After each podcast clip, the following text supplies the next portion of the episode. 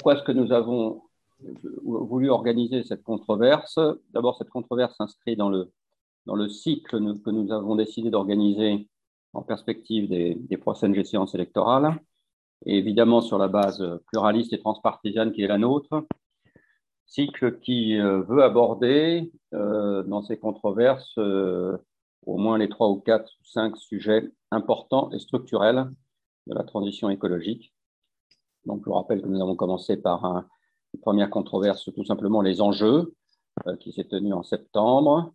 et nous allons avoir au moins deux, si ce n'est trois nouvelles éditions de controverses au premier trimestre sur des, sujets qui nous paraissent majeurs euh, de la transition écologique euh, en perspective évidemment du, débat euh, électoral.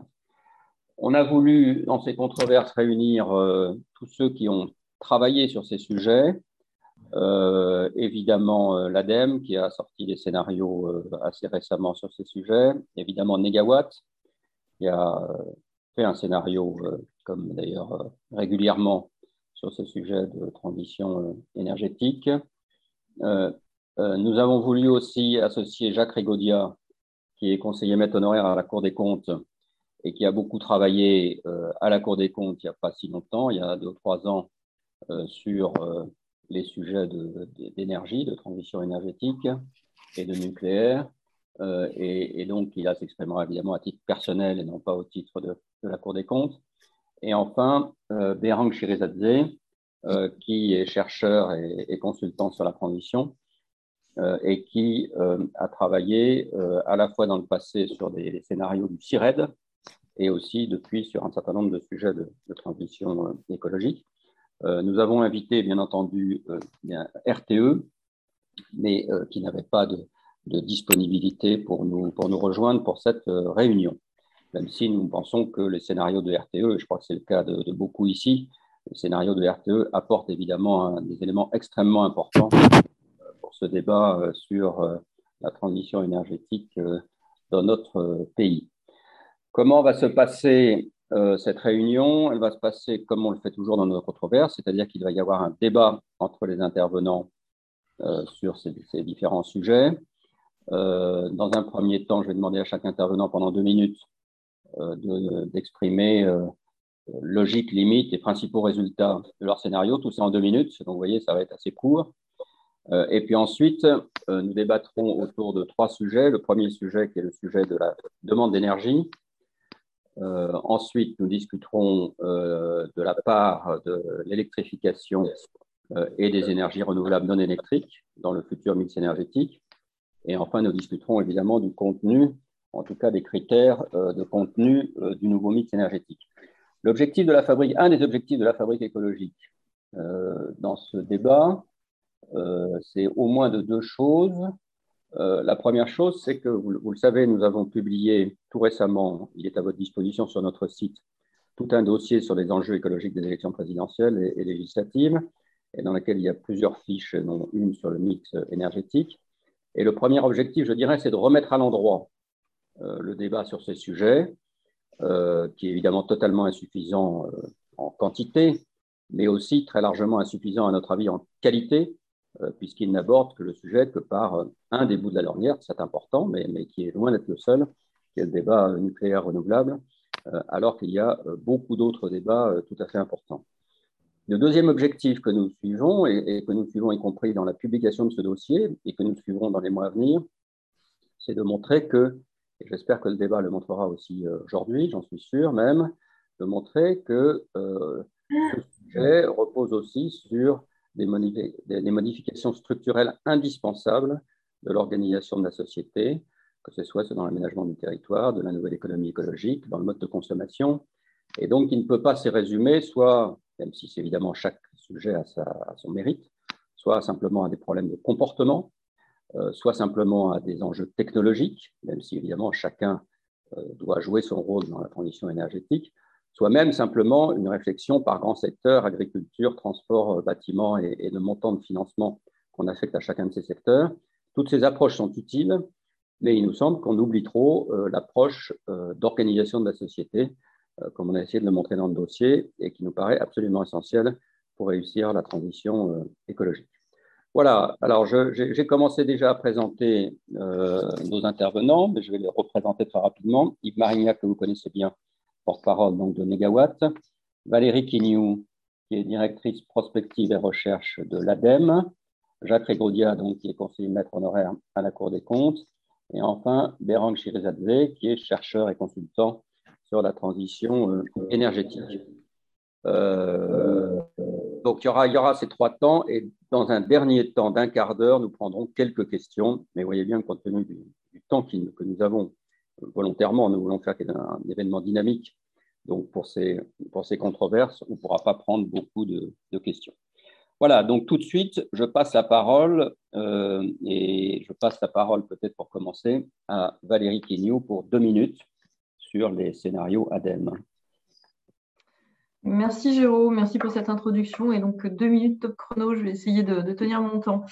Euh, donc pour vous faire part effectivement euh, très brièvement de l'exercice de prospective que, l'ADEME vient de publier. Donc euh, je vous invite d'ailleurs pour en savoir plus à aller voir notre site internet Transition 2050 qui vous donnera des informations très complètes sur cet exercice donc, qui, a démarré il y a un petit peu plus de deux ans maintenant avec pour objectifs principaux d'éclairer euh, d'une part euh, le, débat euh, préalable au présidentiel de 2022 et d'autre part surtout d'alimenter également le, débat nécessaire à la, future SNBC et donc la, stratégie française en fait énergie-climat dont, dont les, débats préalables viennent de démarrer. Donc l'objectif, c'est vraiment de, poursuivre, d'atteindre en fait cette, neutralité euh, carbone en 2050. Et nous avons travaillé en fait sur euh, quatre euh, scénarios de, neutralité carbone, quatre scénarios de neutralité carbone plus un scénario tendanciel. Il faut quand même le, signaler puisque ce, ce, tendanciel en fait nous amène à concrétiser le fait que euh, si on poursuit en fait les, tendances, on n'atteindra pas euh, la neutralité carbone. Et donc nos quatre scénarios, on les a euh, élaborés en s'inspirant en fait des, récits de société du GIEC dans leur rapport 1.5 degré publié il y, a, il y, a, un petit peu plus de deux ans. Donc, c'est vraiment, gérer la particularité de, notre exercice, et d'avoir travaillé sur des, scénarios qui soient cohérents euh, euh, en termes de, récit et de structuration de la société, euh, cohérents donc en termes de, la demande énergétique et, ainsi que, de, la fourniture d'énergie pour répondre à cette demande. Euh, alors, très très brièvement, ces quatre scénarios se distinguent par un plus ou moins fort appel à la sobriété, euh, d'une part, ou au contraire un plus, ou moins fort appel à, la technologie, au travers soit de, l'efficacité énergétique ou de la décarbonation. Euh, que puis-je dire très brièvement encore? Bon, alors évidemment, une, limite, on va dire, c'est euh, l'empreinte. Euh, à ce stade, nous, nous, sommes intéressés à la France métropolitaine. Et cet exercice, en fait, sera complété par euh, d'autres publications, y compris empreintes, d'ici le courant de l'année 2022 et notamment d'ici mars 2022. Euh, et dans les, principaux, les principales conclusions que, cet exercice euh, apporte, bon, c'est d'une part que on peut atteindre cette neutralité, carbone, à condition toutefois de, effectivement, de maîtriser euh, notre demande d'énergie, de, d'avoir également, comme vous le disiez, une, approche vraiment systémique de la société. Il faut vraiment que ce soit de façon cohérente, en fait, que cette euh, transition soit, soit menée, parce que les choix qui, euh, qui sont faits dans un secteur peuvent, impacter d'autres secteurs. Euh, et, et, donc, nous portons aujourd'hui au débat un certain nombre de questions liées à la sobriété, liées à l'usage des puits naturels ou technologiques, hein, liées à nos modes d'alimentation, liées également à, la transformation nécessaire du secteur du bâtiment ou de l'industrie voilà, je, comme je ne souhaite pas déborder, je m'arrête là, même si c'est très, gentil. C'est très gentil de respecter cette règle un peu contraignante, j'en ai conscience. Bérang Cheriznadze, même question sur vos travaux, euh, logique, limite, résultat. Euh, bonjour. Alors, en fait, euh, pour commencer, les travaux sur le mix électrique français qui étaient réalisés au CIRET, c'était en fait, ils étaient réalisés pendant ma thèse, là-bas sous la direction de Philippe Quirion, qui est directeur de recherche CNRS. Euh, donc, dans ces travaux, on avait organisé aussi pas mal de webinaires pour communiquer. Donc, je veux juste parler des grandes conclusions de ces travaux, qui étaient premièrement, un mix électrique 100% renouvelable ne coûterait pas plus cher que ce que ça coûte déjà aujourd'hui l'électricité en France, même quand on prend en compte les incertitudes sur les conditions météo et le coût des technologies émergentes. Deuxièmement, un système électrique, euh, euh, la décarbonation du système électrique est possible pour 200 euros par tonne de prix de carbone. Donc, c'était un prix assez robuste parce qu'on avait étudié plusieurs euh, scénarios. On avait fait pas mal d'études de sensibilité. Et donc, c'est toujours dans un contexte effectivement neutralité carbone. Et encore, euh, donc, et pour juste clarifier dernièrement que bah, pour que le nucléaire, donc le notamment, soit euh, rentable, disons, pour que le nucléaire entre dans le mix de deux points de vue de coût d'une manière optimale, il faut que vraiment le coût de nucléaire, donc EPR, baisse 50% et la durée de construction d'EPR baisse aussi de 50%. Donc, c'était les grands messages de ces travaux qu'il en avait réalisés. Et il y a aussi des travaux au cours sur le mix énergétique, donc on va étendre plus long. Et on va aussi euh, présenter ces travaux bientôt. Sinon, euh, actuellement, je suis salarié de Deloitte et à Deloitte aussi, on a fait deux études sur l'avenir de transition énergétique en Europe, donc dans un contexte encore neutralité carbone. Premièrement, on a étudié le système électrique européen qui s'appelle Future of Power in Europe, qui est aussi disponible en ligne. Et les conclusions sont à peu près pareilles. Donc, c'est grâce aux renouvelables qu'on va arriver à la neutralité carbone d'une manière optimale de point de vue de coût. Et deuxième étude, c'était sur l'hydrogène euh, l'avenir de l'hydrogène en Europe, donc Hydrogen for Europe, qui est aussi disponible en ligne. Et là, on avait étudié jusqu'où on peut utiliser l'hydrogène dans le système énergétique européen. Et on avait trouvé qu'on peut augmenter la consommation de l'hydrogène dix fois plus par rapport à ce qu'on consomme aujourd'hui, tout restant bas carbone. Et au moins moitié de cet hydrogène devrait venir de, euh, des sources renouvelables, donc hydrogène, green hydrogen, en gros. Euh, voilà, c'est tout de mon côté. Merci beaucoup, merci. Alors Yves, même, question, scénario négawatt en, deux minutes, excuse-moi de ce temps limité. Oui, merci. Bonjour euh, à toutes et à tous et merci à, la Fabrique écologique de, l'invitation. Euh, alors Negawatt, d'abord, c'est euh, une association d'experts hein, qui existe depuis 2001 maintenant, qui compte 1800 membres aujourd'hui, mais avec un noyau dur de compagnons et scénaristes, une trentaine qui euh, travaillent à ces scénarios et on vient effectivement de publier euh, en octobre le, cinquième du nom. On le fait régulièrement maintenant dans euh, le timing de la présidentielle et comme pour l'ADEME, vous trouvez sur notre scénario plein de ressources, sur notre site internet, pardon, plein de ressources pour, pour aller plus loin. Euh, ce scénario, il s'appuie euh, sur euh, les mêmes leviers que les précédents, c'est-à-dire le triptyque sobriété, intelligence d'usage de l'énergie, efficacité sur la performance technique de toutes les transformations et choix délibéré d'aller vers le 100% renouvelable du côté des ressources on assume peut-être aussi euh, plus euh, profondément qu'on ne le faisait précédemment. On a, je pense, euh, été parmi les pionniers hein, justement de ces messages sur la nécessité d'une analyse systémique, de changement structurel, d'une vision combinée des transformations du côté des, des, comportements et du côté des technologies. Mais on assume peut-être davantage aujourd'hui de dire que ce projet, ce scénario porte un projet de société que ce projet de société s'inscrit dans une vision humaniste et euh, s'inscrit euh, à la fois méthodologiquement et en termes de résultats dans euh, la matrice des 17 objectifs de développement durable des Nations Unies. Et donc le scénario, il montre que à travers 50% de réduction de la consommation d'énergie qui est atteignable à travers la sobriété et l'efficacité, on peut aller vers 100% renouvelable, vers la neutralité carbone en empreinte, vers une forte réduction de notre empreinte euh, en matériaux. On a une modélisation complète euh, de ce point de vue, euh, qu'il est porteur de plein de co-bénéfices, mais en fait, la question vraiment qui se pose pour nous aujourd'hui, c'est comment, alors que la feuille de route avec ce scénario et d'autres existe que la faisabilité technique est euh, sur la table, que la faisabilité et l'opportunité économique euh, l'est également, comment justement on travaille à la faisabilité politique. Et euh, ce scénario, évidemment, nous inspire une série de propositions et de politiques et mesures pour cela. Voilà, merci. Merci Yves. Jacques, même chose, limite, logique et résultat de travaux antérieurs ou plus récents.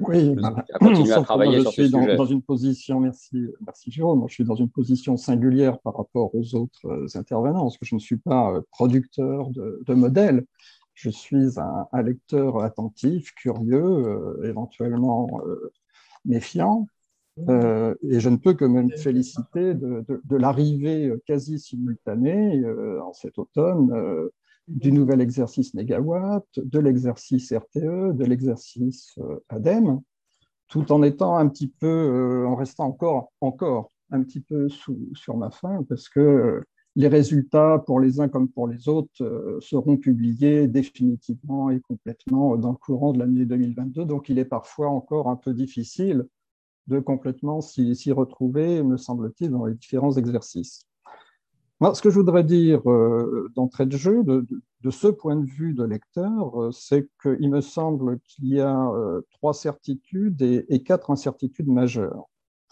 la première certitude, c'est que dans ce chemin vers la, décarbonation, le, système électrique, la production d'électricité jouera un rôle majeur et que la demande adressée au système électrique ne sera pas en décroissance. Je, le dis comme ça parce que dans la plupart. Euh, Jacques, si tu peux tenir dans les deux minutes. je vais tenir dans les deux minutes. Merci. Deuxième certitude, euh, c'est que rien ne pourra se faire sans un développement des, des, énergies renouvelables. Donc la question n'est pas ou renouvelable ou nucléaire, mais quel, quel mix futur, 100% ou pas 100%. Troisièmement, troisième certitude, c'est qu'il faut parler des coûts de système. On a parlé beaucoup d'analyse systémique et que le coût de production euh, des différentes énergies n'est que l'un des éléments. Il faut parler coût de réseau, il faut parler coût des flexibilités. Donc c'est l'ensemble complet qu'il faut euh, avoir euh, en tête et pas simplement les, coûts de production. J'ai quatre incertitudes, me semble-t-il, à travers ces lectures. C'est d'abord sur la demande, on va en parler, donc je n'y insiste pas, mais on voit bien que la demande adressée au système énergétique est extrêmement différente selon les exercices. La deuxième incertitude, c'est sur le type de sobriété. Euh, certains des exercices font appel à une sobriété forte, d'autres un peu moins. Il faudra, on en parlera, je pense, euh, tout à l'heure, euh, peut-être y regarder d'un petit peu plus près. Troisième point, c'est que tout ça, à l'horizon 2050, ce n'est pas vraiment de la prévision, ce sont des anticipations raisonnées. et il faut regarder d'un petit peu plus près ce qu'elles supposent en termes de, de technologie, en termes d'industrialisation. Quatrième point, c'est que s'agissant des, énergies renouvelables, et j'en terminerai par là, euh, il ne suffit pas de dire 50%, euh, 100% de, renouvelables, il faut, euh, pour paraphraser un mot célèbre, dire lesquels et, combien. On, voit bien comment un scénario photovoltaïque sans, centrale avec beaucoup de, de photovoltaïque sur toiture a des conséquences. on sait bien que l'équilibre entre photovoltaïque et les éoliens est un, sujet qu'il faut regarder de plus près.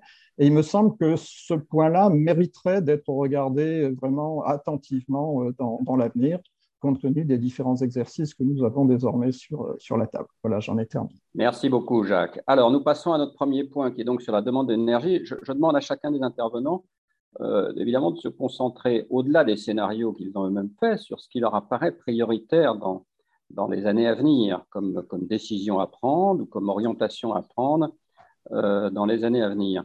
Et, peut-être en commençant la, première question que je peux peut-être poser, je ne sais pas, hein, par exemple à Yves, est-ce que vraiment euh, la diminution de la consommation d'énergie telle qu'elle est prévue est atteignable euh, et quelle dirait, s'il y avait une recommandation ou deux recommandations à faire pour les années à venir, quelles seraient les décisions d'inflexion majeures euh, qu'il faudrait prendre pour y arriver Alors, vaste, vaste, vaste question. Euh, on pourrait, on pourrait, pour commencer, retourner la question, c'est-à-dire est-ce que les objectifs de neutralité carbone et plus largement de soutenabilité y incluent euh, la réduction de nos autres empreintes écologiques y inclut la question de la justice sociale, sont atteignables sans faire ce type, ce type d'effort? Et aujourd'hui, nous pensons dans euh, une recherche d'optimum, là encore, euh, de soutenabilité, que ce type de réduction de la demande est non seulement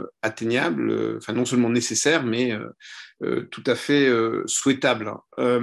La, réduction de la demande dont on parle, il faut peut-être déminer les choses. On, viendra peut-être plus en détail sur ce dont on parle quand on, quand on parle de sobriété, mais on est justement dans le scénario négawatt sur une ligne de crête où on cherche euh, à euh, éviter encore, et euh, le temps nous est de plus en plus compté pour ça, hein, évidemment, face à l'urgence écologique, des modifications trop contraignantes.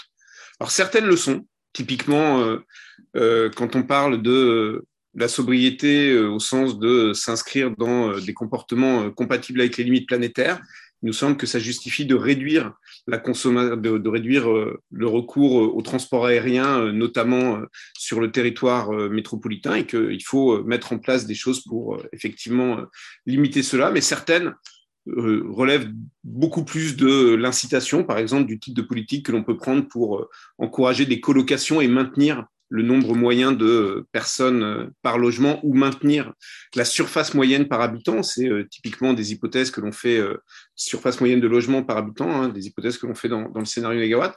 Mais voilà, là, cette maîtrise de la demande, elle est possible et nécessaire. Elle passe évidemment par des choses importantes.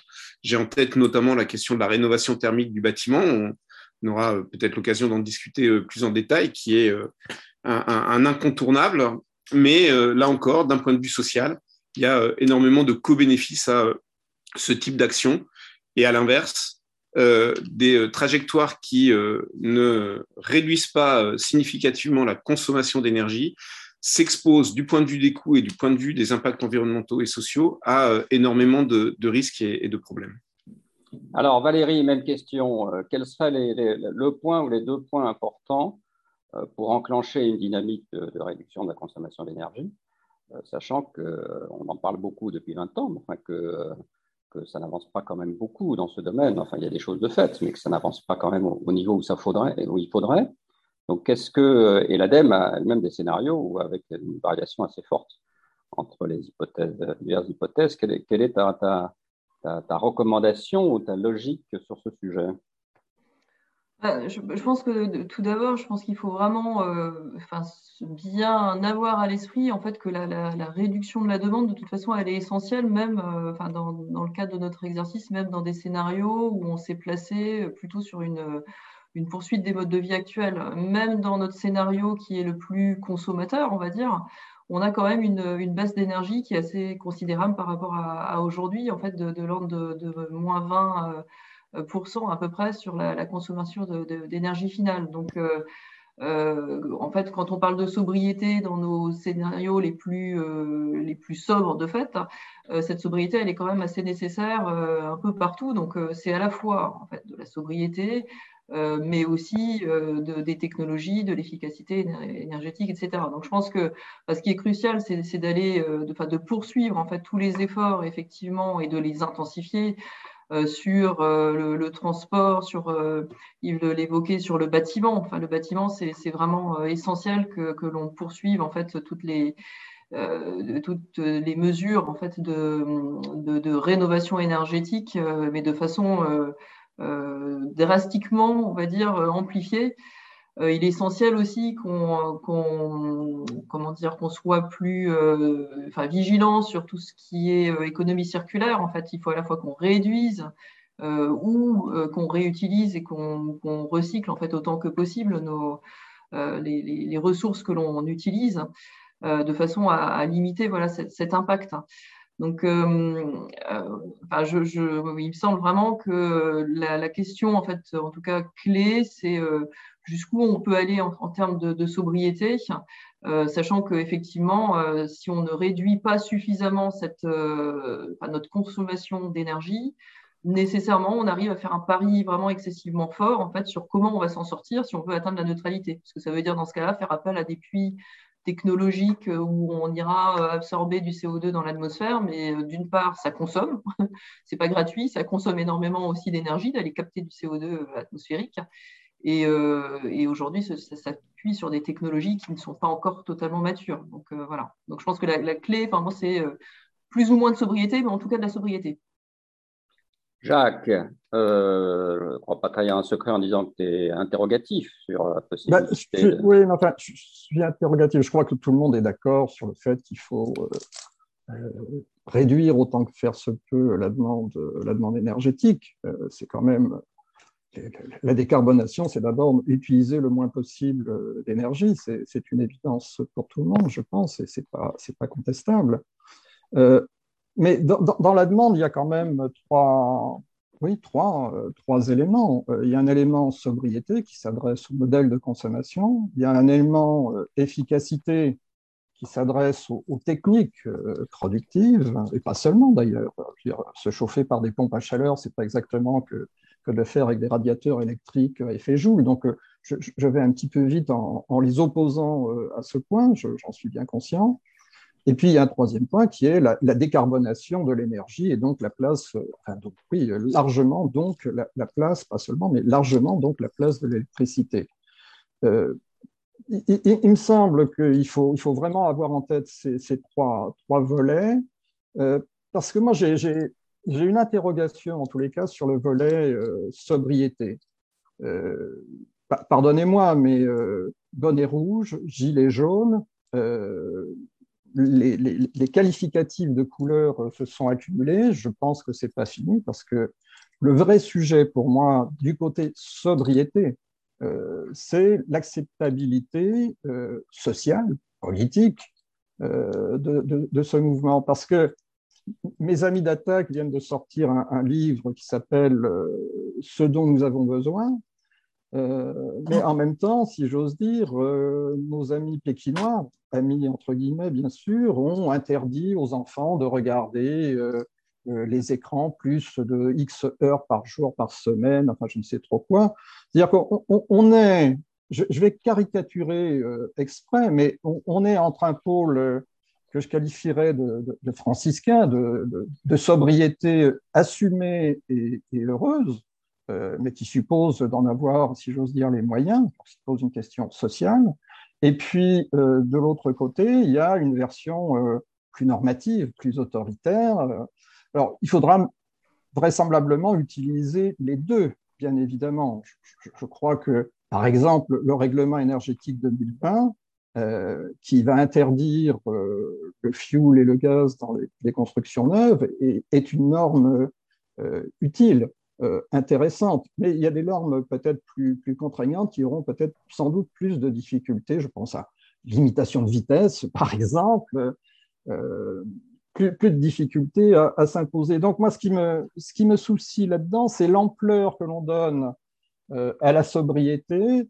Et plus on donne d'ampleur à la sobriété, plus le volet normatif, disons, risquera d'être important si, ce mouvement de sobriété est un mouvement excessivement rapide au regard de ce qui est accepté dans la société, et donc avec toutes les conséquences politiques qui, vont avec.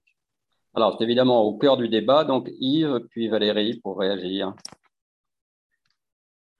Oui, merci. Ben oui, on est au cœur du débat, puisque la question de, l'acceptabilité euh, sociale de, politique de sobriété est, cruciale. Hein, et euh, je vais euh, peut-être du coup rebondir sur, sur quelques éléments apportés par Jacques. D'abord, sur la question des gilets jaunes. les gilets jaunes, c'est pour nous l'exacte illustration d'une mauvaise introduction d'une politique de sobriété. Politique de sobriété au sens avec un signal taxe sur le carburant, on espère entraîner un changement de comportement des, usagers, mais où on le fait, alors je laisse ici de côté, euh, même s'il y a quand même pas mal de questions institutionnelles sur euh, la, non-possibilité euh, de d'inscrire directement le produit de cette taxe à des actions de type développement des, des, transports en commun. Mais au-delà de ça, cette taxe, n'avait aucun effet redistributif affiché. Et donc, en, fait, on est en plein dans l'aspect punitif d'un signal pris auprès de ménages qui, en particulier, ça a été ça le point de départ, euh, sont des ménages complètement dépendants aujourd'hui, contraints par une forme de mobilité qui ne repose que sur l'automobile et qui leur demande de faire des déplacements de plus en plus euh, longs parce que, et ça a été d'ailleurs euh, les premiers mots du président de la République dans sa réponse un mois plus tard à la crise des Gilets jaunes, il a dit on est victime de quatre décennies de politique d'aménagement du territoire. Et effectivement, on a, euh, avec l'étalement urbain, avec la spécialisation euh, des, zones, etc., on a rendu les ménages de plus en plus dépendants de la voiture et on a fait peser de plus en plus le poids de cette dépendance sur leur budget. Donc, typiquement, une politique de sobriété au sens d'un aménagement du territoire qui resserre les liens, qui réduit les distances à parcourir pour accéder aux mêmes choses, une politique de sobriété au sens de euh, la euh, création euh, d'infrastructures qui permettent un transfert modal, soit vers les transports collectifs, soit vers la mobilité douce pour les déplacements courts, avec un gain en qualité de vie en milieu urbain, etc., c'est des politiques qui sont tout à fait positives et acceptables. Et de ce point de vue-là, ce qui est essentiel pour l'acceptabilité des politiques de sobriété, c'est de mettre en évidence leurs co-bénéfices. Euh, je vais euh, être un peu provocateur en poussant le bouchon et en réagissant sur la question de la limite de vitesse. La limite de vitesse, c'est effectivement pas populaire. Mais il y a plein de choses qui sont impopulaires. Il y a euh, les accidents de la route, il y a la pollution générée par le transport automobile, il y a la congestion liée à la saturation des infrastructures de, transport, et il y a le coût pour les ménages de ce transport automobile. La limitation de vitesse, c'est un, facteur positif vis-à-vis de ne serait-ce que ces quatre euh, problèmes qui sont impopulaires. Et donc, si on commence par expliquer que c'est un moyen de résoudre ces problèmes plutôt qu'une nécessité, etc., ça change l'acceptabilité des choses. Donc, il faut. Merci. Alors, dernier mot, les politiques de sobriété, c'est effectivement des politiques qui passent par une offre des pouvoirs publics pour rendre les changements de comportement possibles. C'est surtout pas des politiques qui reposent sur euh, la charge laissée aux consommateurs de euh, changer euh, tout seul de comportement, mais expliquées comme ça et justifiées par leurs co-bénéfices, elles sont tout à fait acceptables. La Convention citoyenne pour le climat, d'ailleurs, dans ses conclusions, en a fait une pleine illustration. Merci Yves. Sur, sur l'aménagement du territoire, c'est un sujet sur lequel nous avons beaucoup travaillé la fabrique écologique et que nous pensons absolument essentiel en effet. Euh, je vous renvoie d'ailleurs à une fiche euh, du dossier là-dessus. Nous préférons d'ailleurs l'appeler l'organisation du territoire, de notre point de vue. Mais c'est un sujet absolument en dehors des radars du débat public aujourd'hui et c'était vraiment euh, consternant. Valérie, en essayant d'être assez bref, hein, je vous le rappelle si ça vous ennuie pas. Valérie, à toi. Oui, merci. Bon, de toute façon, il y a, je dirais, je rejoins Yves sur un grand nombre euh, de points. Peut-être euh, pour revenir aux, trois leviers, effectivement, hein, que Jacques euh, exprimait sur la façon d'aborder la transition, donc sobriété, efficacité énergétique et, décarbonation. En fait, ce sont vraiment justement ces trois leviers qu'on a activés, voilà, plus ou moins dans les quatre scénarios qu'on a analysés.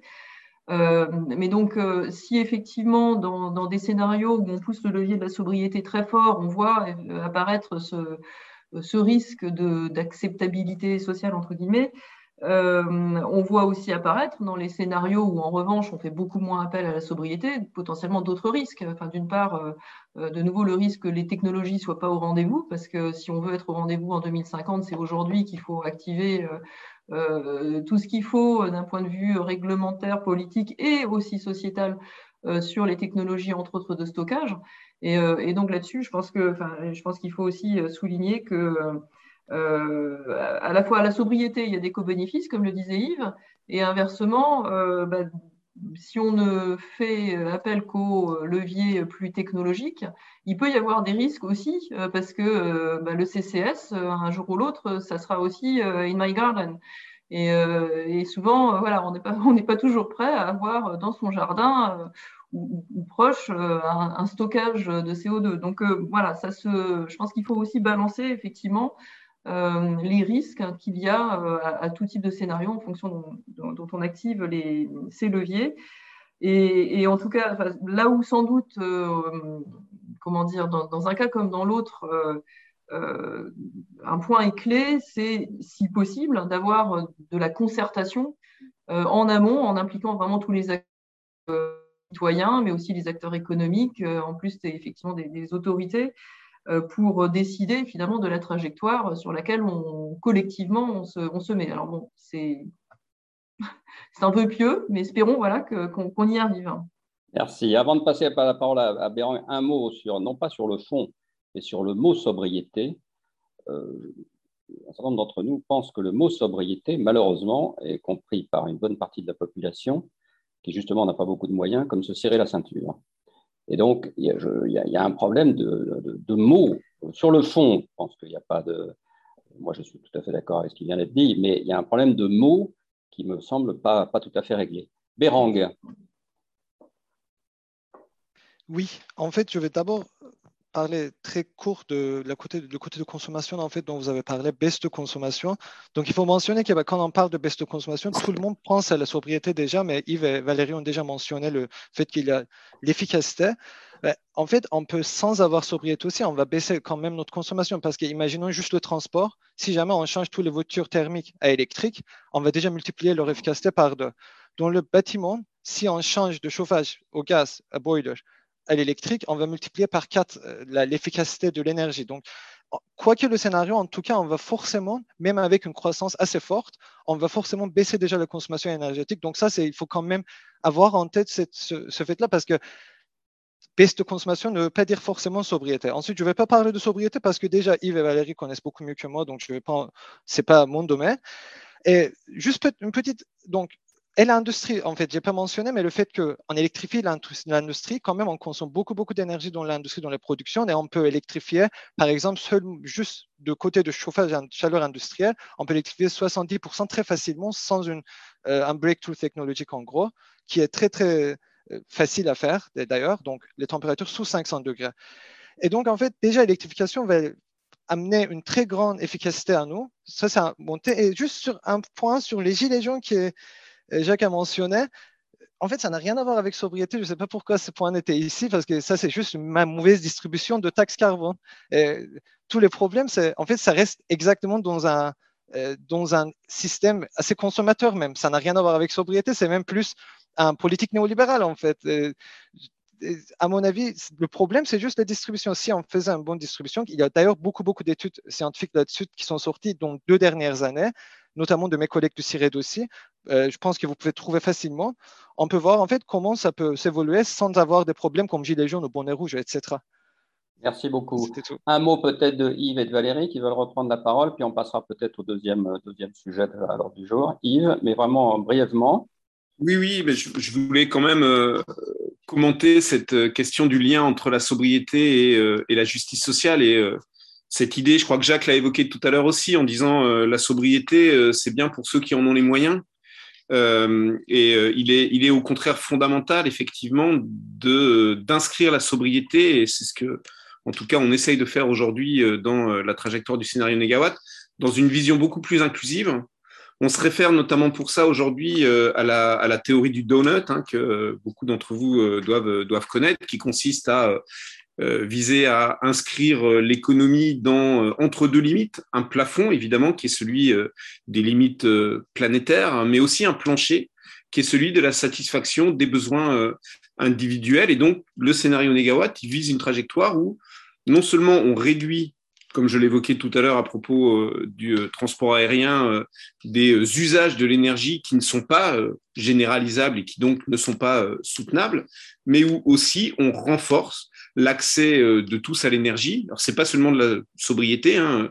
La rénovation thermique du bâtiment, c'est évidemment aussi euh, une politique de lutte contre la précarité euh, énergétique. Mais ce que j'évoquais en matière d'organisation du territoire, j'aime bien ce terme plutôt qu'aménagement, ce type de changement structurel, hein, c'est évidemment de nature à réduire la vulnérabilité des ménages, la vulnérabilité de leur budget au prix de l'énergie et à renforcer l'accès de tous euh, au service. Et je crois que c'est vraiment important d'avoir ça comme boussole pour justement ne pas euh, avoir euh, de la sobriété une vision à la fois restrictive et, contrainte ou réservée à un luxe de bobo.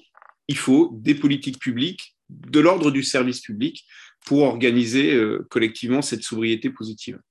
Merci Valérie, et puis on va, on va conclure sur ce premier point. Deux points, effectivement, enfin, pour, pour revenir à la sobriété, c'est vrai que c'est une notion qui est toute euh, relative, en fait. Euh, euh, enfin, on, enfin, effectivement, si elle est vue comme vraiment de la frugalité ou se serrer la ceinture, non, c'est pas ça. C'est vraiment se questionner en fait sur nos besoins dans un monde qui est limité en ressources et simplement c'est satisfaire ces besoins, mais de façon voilà raisonnée.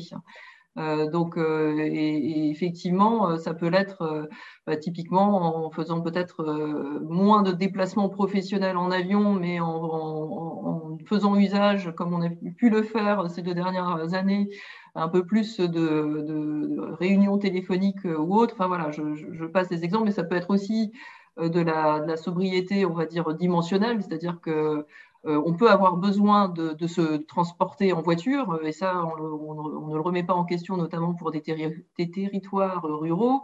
Euh, mais cette voiture, elle n'a pas besoin d'être énorme pour un passager. Voilà, c'est toutes ces questions-là qu'il faut se reposer, mais donc de, nouveau dans, un contexte relatif par rapport à un besoin de toute façon, comment dire, incompressible et qui est très dépendant des conditions de vie de chacun.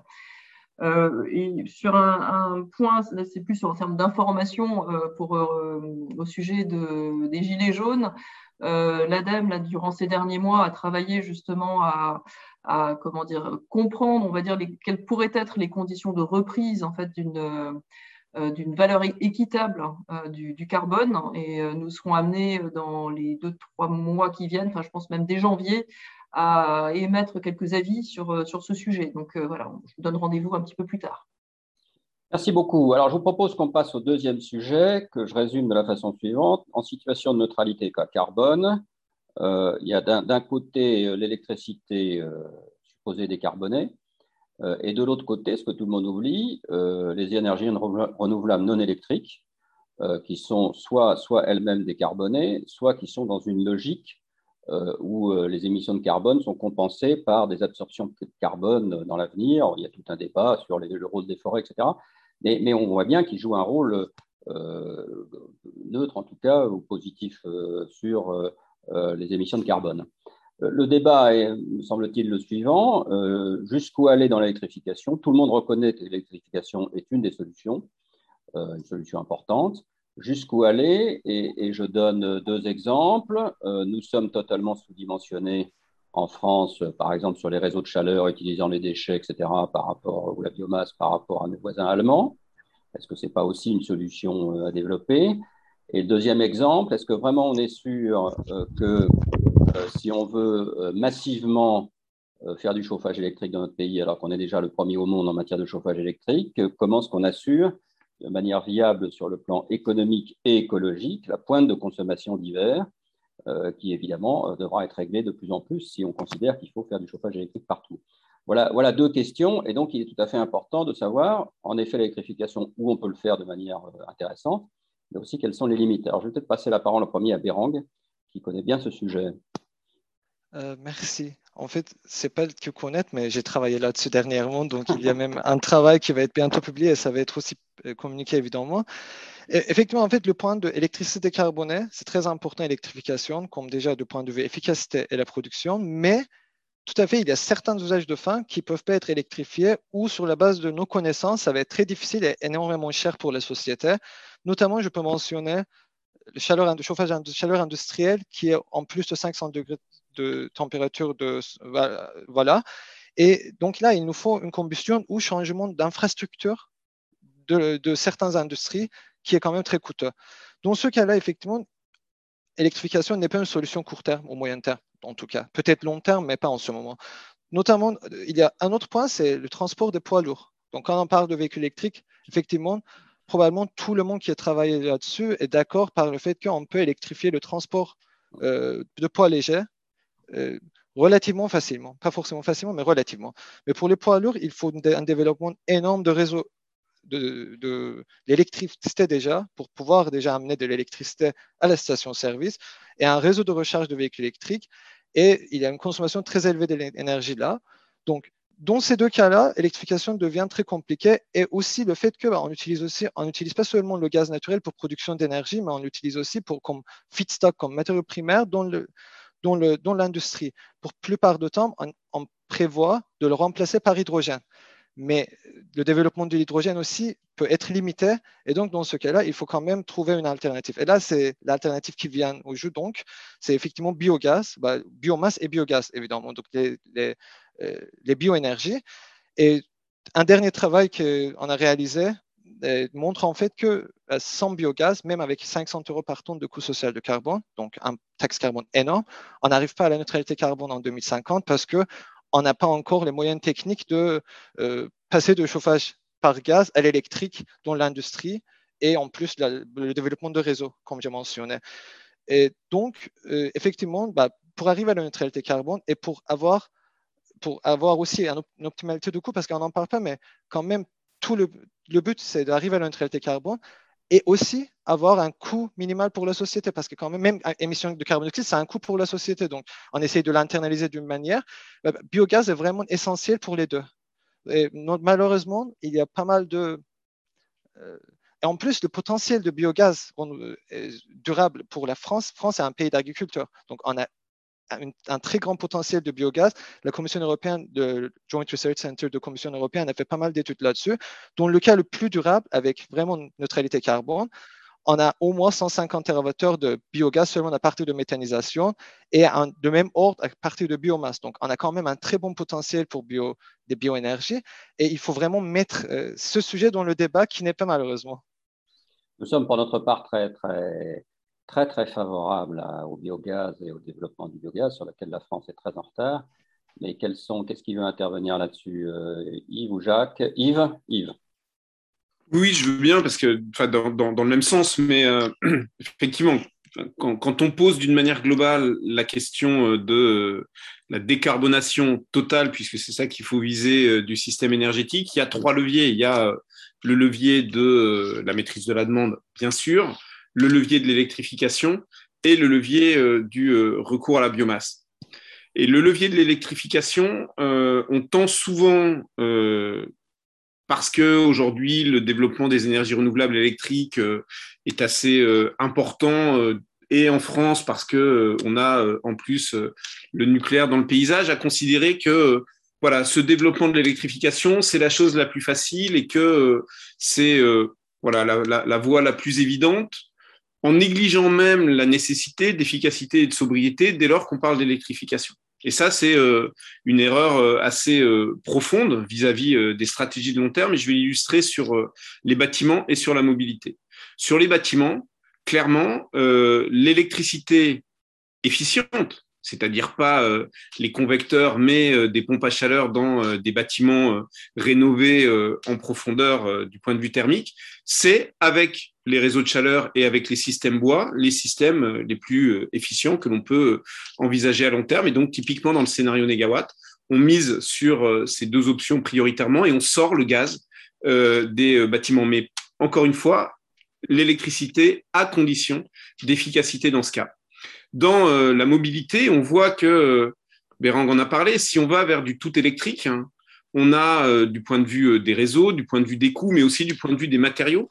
On a regardé ça sous l'angle du lithium dans le scénario négawatt, un fort risque de rencontrer d'autres limites et de transférer en fait les problèmes aujourd'hui liés à l'accès à la ressource pétrole vers un accès à la ressource lithium ou à d'autres ressources pour les batteries. Et donc, l'électrification dans euh, la mobilité euh, et dans les transports, elle doit être euh, associée à de la sobriété et associée au recours à d'autres vecteurs. Et effectivement, de ce point de vue, le biogaz est, très important. Mais ce qui est essentiel, hein, et c'était un des termes du, du début de cette controverse, c'est d'avoir sur ces sujets une approche systémique, de bien choisir les différents vecteurs là où ils sont appropriés et de veiller aussi euh, à leurs bonnes conditions de déploiement. Et bien sûr, du côté euh, du biogaz et de la biomasse, compte tenu euh, des enjeux hein, croisés entre le carbone énergie et le carbone biologique, il faut être très vigilant dans les conditions de déploiement. Mais Bérang l'a dit, il y a quand même des potentiels très importants et essentiels à aller exploiter. Jacques, tu rappelais, je crois, dans un de tes papiers que les renouvelables non électriques étaient bah, oui, ça, je pense que tout, le monde le sait. Oui, mais je pense que c'est pas inintéressant. Le, le bois énergie, comme on dit, est la première ressource, euh, ou la, première source, pardon, euh, de, renouvelables. Évidemment, c'est carboné. Mais moi, j'ai une interrogation un peu, j'allais dire, bête et méchante. C'est-à-dire que notre sujet, c'est euh, les dérèglements climatiques, donc les gaz à effet de serre, donc pour faire simple, les émissions de CO2, mais j'y reviendrai tout à l'heure. D'une certaine façon, moi, je dirais que le maintien de renouvelables non électriques est source de CO2 et pose la question de, compensation carbone. Il n'y a, qu'une exception a priori. Je, vous pose la question, c'est la méthanisation puisqu'on évite euh, de l'échappement de méthane euh, dans l'air et que ensuite on, l'utilise comme gaz, on le brûle comme CO2 et le différentiel de, pouvoir de réchauffement global est suffisamment important pour justifier d'un point de vue euh, climatique, si j'ose dire, la méthanisation. Mais dans tous les autres cas de figure, j'entends bien ce que disait Béran, il y a des cas où on ne sait pas faire autrement. Il parlait de la, chaleur industrielle pour plus de 500, 500 euh, degrés, hein, si, j'ai bien entendu. Donc, il y, a des usages, si j'ose dire, qu'aujourd'hui, on ne sait pas euh, éviter. Euh, mais ma question bête et méchante, hein, j'y reviens, c'est mais faut-il vraiment, j'entends bien qu'on est en retard par rapport aux Allemands sur la biomasse, par exemple, sur le chauffage, mais faut-il développer des, formes d'énergie certes renouvelables, mais carbonées? Valérie Éclaire-nous sur ce sujet. Bah, bah, en fait, il y, a, cette question-là et les précédentes. Alors, je ne sais pas, je, je, sais pas si je pourrais répondre à tout, mais euh, euh, comment dire De toute façon, effectivement, de nouveau, tout doit être vu dans, le cadre d'un équilibre euh, et aussi en termes d'émissions de, et, et, de puits. Donc, euh, les, développements d'énergie renouvelable carbonée, euh, pourquoi pas, à condition qu'on ait aussi des, puits pour, euh, compenser, ça. Donc, et assez, souvent, ou en tout cas assez naturellement, on en vient à la question de, la gestion du coût global en fait, de la biomasse dans ces, ces différents usages. qu'ils soient alimentaires ou non alimentaires, et non alimentaires, soit comme matériaux de construction, soit comme usage bois énergie euh, ou comme usage en tant que puits naturel de carbone. Et donc, euh, euh, moi, je dirais, j'ai pas, j'ai pas tant de réponses oui ou non à, la question de Jacques. Je pense que, enfin, de nouveau, il faut poser sur la table tous les éléments, tous les usages que l'on peut faire de, des différentes énergies et parler d'ailleurs sortir de la question qui est beaucoup trop à œillère de mix électrique et parler de mix énergétique euh, et vraiment euh, voilà, de, voir plus large et de, voir comment, enfin, quels sont les conflits d'usage que l'on peut avoir sur certaines ressources, de nouveau dans un monde qui est contraint, euh, qui est limité. Voilà. Alors, juste aussi pour précision, nos, scénarios enfin, donc, seront complétés prochainement par une analyse du mix électrique, pour le coup. donc, ça sera publié fin janvier. Euh, mais donc d'ores et déjà dans notre publication, on a la demande euh, énergétique globale et donc entre autres la demande d'électricité. Et une précision, c'est que cette demande dans nos scénarios, en fait, euh, en part de mix énergétique, l'électricité augmente. Aujourd'hui, enfin en 2015, je crois qu'on était à 27% à peu près d'électricité dans, le, dans, le, dans la consommation finale d'énergie dans nos scénarios, euh, cette part, augmente de, de, 40 à 50 et quelques pourcents en fonction de nos scénarios. Mais ça, c'est en part euh, de, mix. Si on regarde ensuite vraiment en, quantité euh, réelle, nos deux premiers scénarios qui jouent plus sur la sobriété, sont soit dans une réduction en fait de la, de la demande d'électricité, soit dans quelque chose d'assez stable hein, dans le scénario 2, ou sur nos scénarios 3 et 4, euh, là effectivement une, une, consommation d'électricité qui croît. Mais bon, voilà, enfin, donc c'est, je, pose euh, des informations qui, qui, répondent en partie à, toutes les questions posées. Mais... Merci. Alors Bérang puis Yves rapidement, puis on va passer au troisième sujet. Ouais, en fait, je vais réagir juste pour à ce point de renouvelables carbonés, donc biomasse et biogaz, en fait, ils ne sont pas forcément carbonés. Si on parle de carbone dioxyde, déjà, il faut séparer carbone dioxyde ou pollution atmosphérique. Là, d'abord, je vais parler du carbone dioxyde. Quand on parle de carbone dioxyde, ce biomasse et biogaz sont normalement étaient censés déjà être décomposés et émis d'une manière en air, dans le forme de majoritairement méthane. Donc, si déjà on le, on le capte comme ça et on le brûle et on fait carbone dioxyde, c'est 20 à 80 fois, il y a 20 à 80 fois moins d'effet de serre de carbone dioxyde par rapport à méthane. Donc déjà, de point de vue de carbone dioxyde, normalement, neutralité carbone, une grande partie, si on ne fait pas agriculture dédiée pour production de biogaz et biomasse, qui ne sera pas le cas, j'espère, euh, va même peut-être apporter des émissions négatives. Ça, c'est très important à mentionner. Deuxième point, si on parle de pollution atmosphérique, effectivement, moi, j'ai jamais mentionné chauffage résidentiel. Dans les cas avec des densités très bas, pourquoi pas Mais si on est dans les zones urbaines avec densité élevée, effectivement, on est tout d'accord qu'il ne faut pas de combustion généralement. Donc, euh, euh, donc, mais l'industrie et transport de poids lourds que j'ai mentionné, ils n'entrent pas dans les villes généralement. Donc, du point de vue de pollution atmosphérique, quand même, si c'est les régions pas denses, pourquoi pas? Donc, c'était juste clarification sur ce merci. Mais merci de cette clarification très utile. Yves?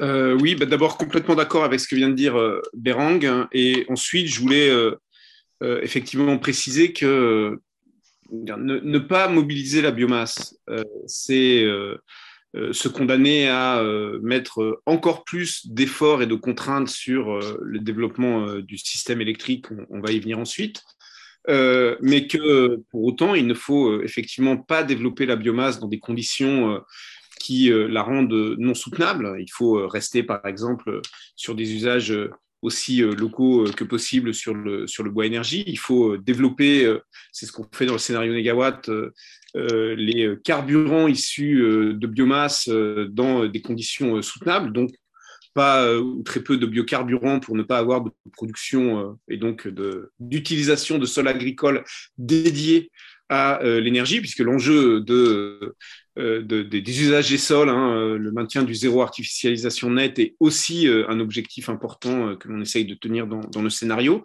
Et donc, on est sur de l'usage de biogaz qui vient uniquement de coproduits et de sous-produits. Et qui du coup s'inscrit dans des cycles de carbone qui effectivement sont à l'équilibre au moins, voire renforcent les puits de carbone et donc dans cette utilisation vertueuse de la biomasse. Mais il faut être très vigilant effectivement sur ce point et l'être d'autant plus sur la biomasse solide, sur le bois énergie. Et là, on le développe de 60, 70% dans le scénario, mais son usage décroît ensuite parce que sur, euh, sur la, ressource forêt, il y a de très fortes incertitudes sur euh, son évolution à long terme et sur euh, les scénarios d'augmentation ou au contraire de réduction du prélèvement par rapport à la tenue de nos forêts dans le temps face au dérèglement climatique. Donc il faut être prudent dans l'usage de la biomasse, mais il ne faut pas du tout se l'interdire, on en a besoin dans la trajectoire globale. Merci beaucoup. Alors, je vous propose qu'on passe au troisième débat sur le mix électrique. Il ne s'agit pas dans ce troisième débat de, dire, voilà, il faudra telle ou telle chose, etc. Parce que je pense qu'on est plutôt là pour éclairer nos concitoyens sur les, termes du débat. Euh, et donc, je vous propose qu'on se concentre sur les critères euh, qu'il faut utiliser pour faire le choix euh, le moment venu, sachant que je crois que une bonne partie d'entre nous, je, pense même la quasi-totalité, souhaite qu'il y ait un débat public sur ce sujet important avant toute décision, et ça, ça me paraît évidemment très important, et un débat public très éclairé sur les différentes composantes euh, du sujet.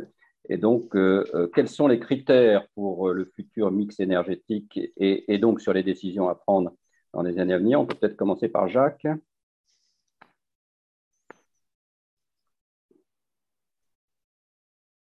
On t'écoute si tu arrives à ouvrir ton micro. Oui, oui, ça y est. C'est bon, là. Ouais, je, tu m'as pris, tu m'as pris par surprise. pris de court. tu m'as pris de court, oui. Euh, sur, euh, sur le mix électrique, moi, moi je voudrais euh, revenir à ce qu'on est en train de faire, c'est-à-dire dessiner une transition, c'est-à-dire d'aller d'un point à un autre. nous savons d'où nous partons. le mix avec le plus de nucléaire au monde, 70% de notre production, à bon an, mal an on ne sait pas où on veut aller, euh, mais on sait qu'on ira vers plus de je, électrique, euh, je, l'ai dit tout à l'heure. Et donc, évidemment, en France, euh, le débat politique, qui est déjà en cours et qui va sans doute s'accentuer dans les semaines à, venir, sera nucléaire, éolien, comme on a déjà vu les choses, les choses partir. Hein. Euh, je, l'ai dit en entrée de jeu, pour moi, euh, à, vous lire les uns et les autres, c'est vraiment pas le sujet. Euh, le sujet, c'est ENR tout seul ou ENR plus quelque chose. Et si ENR possible, enfin, si ENR, tenir compte des conséquences du développement de, l'ENR, les, scénarios RTE viennent de le, redémontrer pour ceux qui ne, le savaient pas, il y a des questions de réseau, décentralisation du réseau, bidirectionnalité des réseaux, problème d'inertie avec les électroniques de puissance. Enfin, il y, a toute une série de choses qui vont imposer de transformer et même d'une certaine façon d'inverser les réseaux. C'est plus décentral vers le, consommateur, mais c'est des énergies décentralisées qu'il faudra transporter et donc remonter en tension pour aller transporter ailleurs. Euh, donc, il y a un sujet réseau qui est souvent passé sous silence, d'autant que jusqu'à il y a peu, Enedis ne nous donnait pas beaucoup euh, d'éléments, heureusement, le, rapport de, début d'année 2021 sur ce sujet est venu euh, préciser quelques, questions. Mais il y a bien sûr la question des, flexibilités, sur la question des flexibilités, moi, il me semble qu'il y a quand même beaucoup, euh, je parlais d'anticipation euh, raisonnée, mais euh, il y a encore beaucoup d'anticipation. On parle de l'hydrogène, mais tout reste à faire en termes d'industrialisation. sur les stockages, les batteries, oui, mais les steps sont, aujourd'hui quasiment, enfin, à peu de choses près saturées. Ce n'est pas sur les steps qu'il faut compter demain pour assurer euh, les, 25 à 45, je crois, gigawatts euh, d'installation de, flexibilité qu'il faudrait, si j'en crois euh, RTE, si je, ne me trompe pas dans la lecture des, scénarios. C'est-à-dire que ce qu'il faut construire, c'est des mix possibles et les mettre au débat. moi, je, je l'ai dit hier à Philippe Thirion, qui je, débattais, il me semble qu'il faut vraiment euh, développer, euh, comment dire, euh, on parlait du débat tout à l'heure, mais permettre aux citoyens de, s'y retrouver. Et c'est-à-dire, qu'est-ce qui se passe si? Qu'est-ce qui se passe si on fait ça en plus? Qu'est-ce qui se passe si on fait ça ailleurs ou plus tard? Et donc, le, débat, euh, je l'ai dit tout à l'heure, euh, c'est euh, est-ce que photovoltaïque peut-être, mais quel, équilibre entre le photovoltaïque et, les éoliens? Et dans les éoliens, quid du flottant sur lesquels on a, à ma connaissance, mais vous allez peut-être me détromper, que, que des pilotes, des petits pilotes à l'heure actuelle. on ne sait pas les coûts de tout ça 2050, c'est des, des, supputations. Donc, il faudrait aussi avoir, comment dire, moi, j'étais, j'étais chargé de mission au commissariat du plan de 69 à 91. J'ai vu passer le mot planification, qu'on n'a pas encore utilisé, peut-être il viendra dans le, dans le, débat, mais il, faut pouvoir donner au débat public euh, de quoi s'alimenter de manière éclairée. Et pour l'éclairer, il faut éclairer non seulement devant soi, mais aussi euh, sur les côtés. Où est-ce qu'on risque de verser? Moi, je, trouve qu'aujourd'hui, un, le débat est, relativement confiné.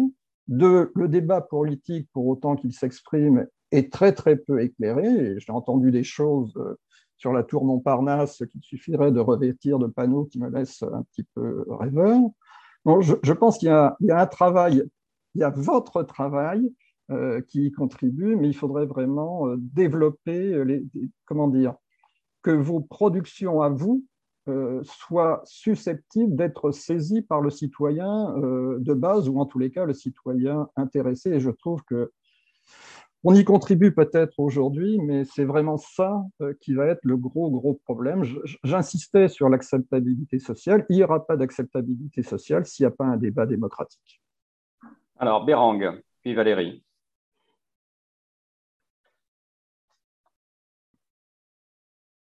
Il faut que tu allumes ton micro, Bérang. Pardon, ouais. En fait, je vais d'abord commencer par répondre à ta question, Géraud. Du coup, quels sont les critères pour mix, futur mix énergétique? Évidemment, le premier, c'est neutralité carbone. On est tout d'accord là-dessus. Il y a coût et il y a démocratie. À mon avis, démocratie, ça vient avant tout parce qu'on peut payer 10% plus cher si on est tout d'accord dans la société. Mais aussi, il faut minimiser le coût pour la société. Il faut informer le peuple de, des conséquences d'augmentation de ce coût et chaque choix. Donc, effectivement, je suis tout à fait d'accord qu'il faut faire un vrai débat, mais faire un débat avec les, les, bandes dessinées qui vont sortir et qui vont dénigrer le renouvelable, ça ne va pas marcher. Donc, il faut une très bonne éducation et une bonne information dans la société. Alors que chaque fois qu'on parle des éoliennes aux gens, ils disent que oui, mais not in my, backyard. Des fois, il faut aussi clarifier les sujets là-dessus. Euh, donc, euh, pour venir sur, donc, si on va dessiner le système énergétique, comme euh, Jacques a mentionné, effectivement, il y a beaucoup de questions. Les moyens de production, mais ce sont déjà étudiés pas mal. Donc, la plupart des études là-dessus convergent sur déjà des mix qui sont à peu près de même capacité installée même. Vous voyez, donc des mêmes mix déjà, généralement. C'est juste le rapport récent de RTE qui varie de la littérature existante un peu. Sinon, la plupart des études ne donnent pas une grande place pour au moins les EPR, le nouveau nucléaire. Et de point de vue de flexibilité, bah, ce sont étudiés dans toutes les études d'optimisation qui existent. Bah, on fait ça notamment, on ajoute des stockages, on ajoute des technologies pilotables, notamment pour gérer la, variabilité de renouvelables, quoi que ce soit intermittence ou variabilité prévisible. Il y a deux types de variabilité. Et de plus, bah, le réseau, ils sont aussi étudiés généralement dans la plupart des études, et même les, résultats de RTE, en fait, sont vont dans le bon sens pour les renouvelables ici, parce que l'augmentation du coût de réseau on avait dans nos études, on avait dit que ça va rester sous 10%. Bah, pour le réseau de transport, ça reste exactement la même chose pour RTE. et le côté de réseau de distribution qui a un coût assez élevé dans, le rapport de RTE, ça vient d'électrification majoritairement. Ça ne vient pas de, euh, d'intégration de, renouvelables à, ce niveau-là. Parce qu'on doit électrifier les véhicules électriques, on doit faire vehicle to grid, donc envoyer de l'électricité bidirectionnelle et ensuite, l'installation de panneaux solaires résidentiels que personne propose comme une solution. D'ailleurs, pour la société, peut-être les choix personnels, pourquoi pas, et en existence des subventions même, mais ce n'est pas une solution sociétale ou pour la communauté qui est proposée. Donc, euh, je pense que déjà ces sujets-là sont bien étudiés. Les différences entre les travaux, ça dépend des hypothèses qui sont prises. Donc, il faut premièrement, se mettre d'accord sur les hypothèses. Et les coûts dont Jacques parlait encore, en fait, les coûts sont assez quand même, on a beaucoup d'incertitudes, mais il y a aussi des travaux qui essaient de quantifier ces incertitudes et essayer de euh, proposer des mix énergétiques non seulement optimaux, mais aussi robustes. Euh, si on varie 50% le coût, par exemple, notamment notre travail sur 100% renouvelable était sur ce sujet-là. Donc, je mentionne qu'en fait, à mon avis, cette question est déjà répondue en grande partie par la littérature existante. Et il faut vraiment un débat et aussi mettre ça en œuvre et laisser vraiment la, société lire et apprendre tout ça au lieu de, des communications parasites anti-technologie X ou anti-technologie Y qui n'ont qui pas de base scientifique ni correcte. Merci, Béran. Merci beaucoup. Valérie, puis Yves. Euh, oui, merci. Euh, alors, d'une part, euh, Jacques l'évoquait et, franchement, je, prends le, sujet, évoquer la, planification nécessaire. je pense qu'en fait, c'est de ça aujourd'hui qu'on manque. on en discute pas mal avec des collègues en interne à l'ADEME. Enfin, il faut effectivement avoir une, une planification parce que ce, le sujet du, mix électrique, de nouveau, euh, il doit s'étendre à un mix, euh, énergétique et plus globalement à un projet de société. donc une planification est vraiment nécessaire parce que euh, un des, critères justement de décision pour pour faire un choix de mix électrique, c'est aussi choisir en fait quel type de gouvernance. Hein. est-ce est-ce qu'on repose totalement sur une gouvernance très comment dire nationale euh, typiquement euh, voilà, du, développement de nouveaux EPR, euh, le développement de, grands champs éoliens offshore, ça, relève vraiment davantage de, programmes nationaux, ou est-ce que la gouvernance est plus localisée sur les territoires avec de, de de l'électricité décentralisée du type justement panneaux solaires sur, sur l'habitat? Enfin, ça, ça doit être aussi, euh, comment dire, débattu euh, de façon démocratique. Peut-être je, dans les autres critères, on va dire, à prendre en compte, c'est aussi la France, oui, mais dans un contexte européen, notamment là en, termes de mix électrique, on est dans un réseau européen, il faut quand même se, souvenir de ça, d'interconnexion. et du coup aussi de réglementation européenne. Et je pense que la, taxonomie européenne euh, euh, doit être aussi prise, prise en compte en fait, dans les choix que, nous faisons, parce que comme Bérang le disait, on parle dans le, choix de mix électrique, on vise la neutralité carbone, euh, mais effectivement, il y a aussi d'autres choix qui, qui, doivent être reliés à ça, c'est-à-dire que si on si on, à la fois on, vise d'être neutre en carbone, il ne faut pas pour autant qu'on ait des effets négatifs sur euh, la biodiversité, sur la, enfin, qu'on soit résilient en termes d'adaptation, qu'on ait également une consommation de ressources qui soit raisonnable, etc., etc. Donc ces critères taxonomiques, ils sont aussi à prendre en compte, je pense, dans les choix euh, de nouveau démocratiques et planifiés euh, de mix électrique. Avant de passer la parole à Yves, deux, remarques très brèves. Ça fait un peu ancien combattant, je m'en excuse, mais il y a 30 ans ou il y a 20 ans, l'ensemble de ces sujets aurait été discuté dans un groupe central du plan avec l'ensemble des acteurs concernés euh, pour déboucher sur euh, un certain nombre de recommandations qui auraient fait consensus ou non, mais enfin qui auraient eu le mérite d'exister. Et là, on constate que malheureusement, il y a une très grande carence euh, dans ce domaine. Deuxièmement, forte conviction de chez nous, à la fabrique écologique, de la nécessité de décentraliser davantage le système énergétique français. on a fait déjà des propositions assez, assez multiples, importantes dans ce sens-là. Et nous pensons, nous, que tout en gardant évidemment la logique de réseau, la logique de péréquation et de solidarité, il est tout à fait possible et utile de décentraliser bien davantage le système, euh, le système énergétique français et que ce serait une, exigence forte dans, dans les années à venir. Je passe la parole à Yves. Merci euh, et merci euh, de me, du coup, de me faire sentir moi-même un ancien combattant puisque j'ai commencé notamment euh, à travailler sur ces questions euh, à l'époque sur les suites des euh, rapports qui s'appelaient Énergie 2010-2020 du plan, notamment par l'intermédiaire du regretté Benjamin Dessus, pour qui voilà, j'ai au passage une pensée très chaleureuse. mais effectivement, je vais commencer par ça. On a absolument besoin sur ce sujet de retrouver une capacité d'organisation dans la durée je ne sais pas s'il faut l'appeler planification. Moi, ce mot ne me fait pas peur, mais euh, il a euh, souvent, euh, voilà, des, un peu comme sobriété, il renvoie à des imaginaires parfois négatifs. En tout cas, on a besoin de cette transformation à long terme, et pour ça, on a besoin de poser effectivement des, scénarios et, des critères. on en a d'autant plus besoin, et j'y reviendrai peut-être en, conclusion, que le, système français est extrêmement bloqué de ce point de vue-là par ses particularités.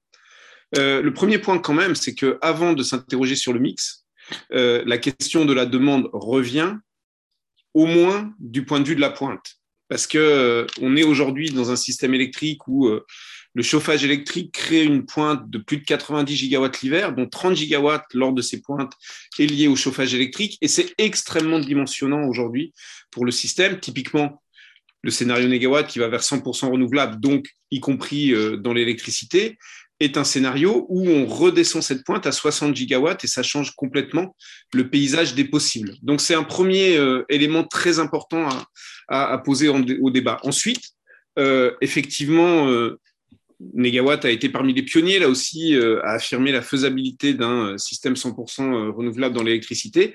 La grande nouveauté dans laquelle on est aujourd'hui, c'est que un acteur comme RTE nous confirme par ses scénarios que c'est possible. Il y a des scénarios 100% renouvelables compatibles non seulement avec la neutralité carbone, c'est le premier critère, évidemment, mais avec les critères, y compris réglementaires, de sécurité du système électrique. Donc le choix entre une trajectoire 100% renouvelable ou renouvelable plus nucléaire est aujourd'hui euh, un vrai choix euh, à faire. Hein. Et euh, la deuxième chose qu'apporte RTE, c'est que de montrer que du point de vue des univers technologiques et des univers économiques, ces mondes ne sont pas si différents. Du point de vue économique, il y a des différences de coûts entre les différents scénarios, mais qui sont dans des épaisseurs qui correspondent davantage à des incertitudes ou à des choix d'hypothèses qu'à des vraies divergences de coût global euh, du système, y compris en tenant compte euh, du réseau. Et euh, sur les technologies, bien sûr, les systèmes qui vont vers 100% renouvelables font d'autant plus appel, et peut-être un peu plus tôt, donc avec des paris plus forts, à des technologies nouvelles de stockage, de substitution aux machines tournantes pour créer l'inertie du réseau nécessaire à, à sa stabilité. Mais ce que dit RTE, c'est que dans tous les cas, c'est un nouveau système électrique qui est à construire devant nous et qu'il n'y a pas un choix entre euh, la reproduction de l'existant ou euh, quelque chose de nouveau. Donc, ça n'est pas, de mon point de vue, sous ces angles-là que euh, la différence essentielle se fait. C'est plutôt sous l'angle, effectivement, comme l'a dit Valérie, des paysages très différents que dessinent ces euh, scénarios. Et euh, là encore, merci à RTE d'avoir regardé non seulement nucléaire versus renouvelable, mais euh, renouvelable plutôt très centralisé et industrialisé versus renouvelable plutôt diffuse. Du point de vue sociétal, du point de vue de l'appropriation par les collectivités, par des collectifs citoyens ou d'une gouvernance qui reste plus nationale, c'est des choses différentes. Et puis, ce que montre, pour finir, l'exercice RTE, c'est que les risques auxquels on s'expose dans une trajectoire de transformation ou une autre sont de nature un peu différente. Dans le cas des renouvelables, c'est plutôt un risque assez bien euh, déterminable lié à leur variabilité et aux besoins de flexibilité. C'est un risque très probabiliste contre lequel on peut euh, s'assurer euh, en introduisant des moyens flexibles, etc. Du côté du nucléaire, c'est un risque beaucoup plus difficile à quantifier. C'est bien sûr le risque de l'accident, je le laisse de côté, mais aussi le risque de, de, de, de de problèmes génériques sur le parc existant conduisant à devoir arrêter des réacteurs ou de retard dans la mise en œuvre de nouveaux réacteurs. Hein. La date de 2035 pour les premiers EPR2 est quand même assez euh, optimiste de ce point de vue-là. Et donc, voilà, il y a euh, en termes de gouvernance, en termes de développement économique local et en termes de risques, des différences fondamentales qui sont, à mon sens, les premiers points à euh, mettre en avant pour éclairer le débat au-delà de la question du coût et des techniques. Merci beaucoup Yves. Alors je repasse la parole une minute à Jacques, mais pas plus. Ensuite, je vais prendre deux ou trois questions, pas plus. Euh, donc vous pouvez lever la main, mais pas trop nombreux. Oui, j'ai pas besoin, j'ai pas besoin d'une minute pour pas, dire non. Pas, pas, trop nombreux, et ensuite chacun conclura en une, ou deux minutes. À toi, Jacques. Oui, pas, pas besoin d'une minute pour dire mon, clairement mon désaccord avec, avec Bérang. Euh, je pense que le sujet, c'est pas qu'il y ait de la littérature et que la science nous dise ce qu'il faut faire, c'est qu'il y a un débat démocratique qui ne se limite pas à lire euh, des scénarios optimisés. Voilà, c'est tout ce que je voulais. Bérang, à toi. Euh, alors, en fait, bah, c'est très bien parce que je commence comme ça. Je ne parle pas de littérature scientifique pour dire qu'il voilà, il ne faut pas de démocratie. Je dis qu'il faut faire les gens connaître cette, littérature existante. C'était plutôt ça ce que je voulais dire. Euh, sinon, je ne suis pas là pour dire que non, mais il faut faire un truc autoritaire avec Optimal. En plus, il y a beaucoup d'incertitudes, comme vous avez dit, mais ça jouera donc 10% pour, le pour la société comme coût. Donc, c'est à la société de décider. C'est pour les sociétés de décider s'ils veulent payer 10% plus cher ou 10% moins cher ou prendre le risque de euh, se mettre euh, dans le premier repère, par exemple, en fait, c'est même pas 2035, c'est 2042, 2043, après l'audit de EDF qui était sorti par contexte, qui était fuite. Donc, euh, est-ce que ce met, et donc court terme, moyen terme, on n'a pas d'autre option que renouvelable. Effectivement, il ne faut pas fermer les centrales existantes, mais ça ne veut pas dire qu'il faut tout mettre sur les EPR et ne pas développer le renouvelable. Donc, c'était plutôt ça, en fait, mon point. Et pour cela, il faut un débat. Merci, Béran. Très bien. Mais je crois qu'il y, avait une incompréhension, mais je pense que vous êtes assez, assez convergents en réalité sur euh, ce qu'il faut faire en tout cas. Alors, je, passe, je vous passe la parole à ceux qui le souhaitent, pas plus de trois, et chacun une minute. Je suis désolé de ces contraintes. Donc, je passe la parole, je vois François Demarque qui veut intervenir. Et s'il y en a d'autres, n'hésitez pas à lever la main et ensuite je donnerai à chacun une ou deux minutes pour conclure. François. Oui, euh, merci. Euh, une petite remarque tout d'abord, on, aborde très rarement euh, la question du vehicle to grade et, de la recharge des véhicules électriques qui peut se faire de manière totalement pilotée et apporter un, soutien au réseau électrique et, en tout cas un, lissage des pointes et un comblement des trous euh, sur le réseau électrique. Et donc, c'est un, instrument de flexibilité très important. On, parle beaucoup de stockage. Il y a là un stockage qui va être payé déjà par les consommateurs, euh, par les automobilistes qui auront acheté leur voiture avec des batteries dessus. Euh, ce, stockage sera payé. Il n'y a pas besoin souvent d'imaginer d'en mettre d'autres. en tout cas, ça, ça limite fortement le problème de la flexibilité. De même, des maisons bien isolées euh, consomment beaucoup moins et euh, ont plus d'inertie thermique. Et donc, la pointe de 19 heures classique du chauffage électrique, elle peut aussi être largement euh, absorbée par une variation dans l'intensité du chauffage, avant, après. et donc, ça, ça s'appelle le, pilotage de la demande en infrajournalier, qui est également possible. Alors, ça ne règle pas tous les problèmes, mais je crois qu'il faut dire que les gens, à travers leur comportement de consommateurs d'électricité, qui seront d'ailleurs fortement inciter à le faire par des prix qui vont devenir beaucoup plus variables, parce que variabilité de la production euh, renouvelable va vouloir dire euh, variabilité, euh, y compris infrajournalière, des, des prix de l'électricité, ben, les gens, en, chargeant leur véhicule ou en déclenchant leur chauffage au bon moment, vont contribuer demain euh, au pilotage ou à la flexibilité du système.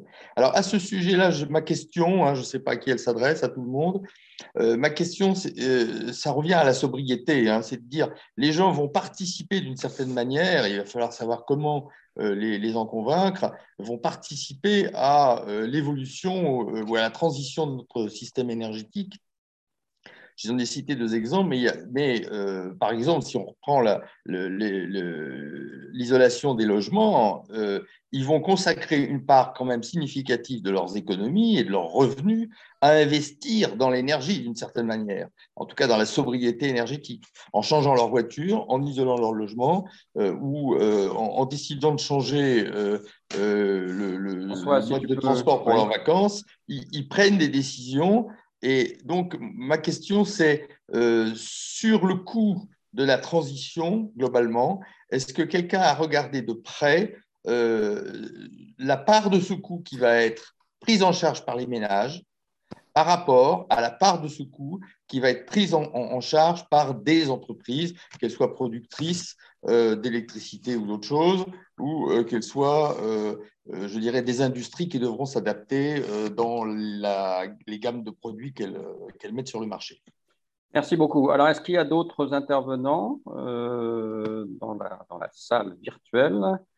Euh, oui, Richard Novak, mais vraiment en une minute, si ça ne l'ennuie pas, vraiment très court. Oui, merci, bonjour. Euh, voilà, euh, je suis un utilisateur quasiment autonome, tant d'un point de vue énergétique que de stockage, au niveau d'une journée complète, quand il y a du soleil évidemment, c'est-à-dire panneau photovoltaïque plus stockage au lithium. Et donc, au niveau des panneaux photovoltaïques, je suis à la limite de l'intérêt à utiliser l'albédo, c'est-à-dire que j'ai 20% de rendement euh, dans le nord-est, à Pont-à-Mousson. Et de la même manière, au niveau des batteries, j'ai une journée, j'ai 15 kWh de stockage. Donc, euh, ma théorie, euh, c'est-à-dire c'est au niveau de directement de la production, on arriverait simplement au niveau des, individuel à répondre à, tous les, à la problématique qui est posée. Et de ce point de vue, Negawatt, comme toutes les institutions, vous partez de l'existant. Vous partez pas des besoins de base de la population. C'est-à-dire, tout le monde a un abonnement EDF ou Enedis actuellement de 9, 12, 15 kilowatts. Et c'est à partir de là qu'il faut partir. Voilà, donc mon point de vue est, on a les études globales, mais on n'a pas fait, je dirais, un, comment est-ce qu'on appelle ça euh, Comme pour le.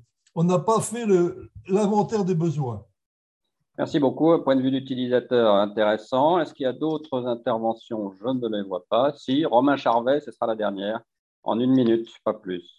Oui, bonjour. Juste une petite question. Comment euh, on, répercute le signal prix sur le consommateur final pour qu'il consomme au bon moment, euh, tout en prenant en compte les, questions de, précarité énergétique dans les scénarios de, de négawatts, etc. Sujet, majeur, évidemment. Euh, et donc, je vais passer la parole à chacun de nos intervenants pour une minute de conclusion, dans l'ordre alphabétique inverse peut-être, donc commençant par Berang, euh, sur une minute de conclusion euh, provisoire. provisoire. en fait, conclusion de débat ou réponse aux, questions de... Bah, un peu des deux. Réponse, réponse aux questions d'abord, en une minute. Ouais.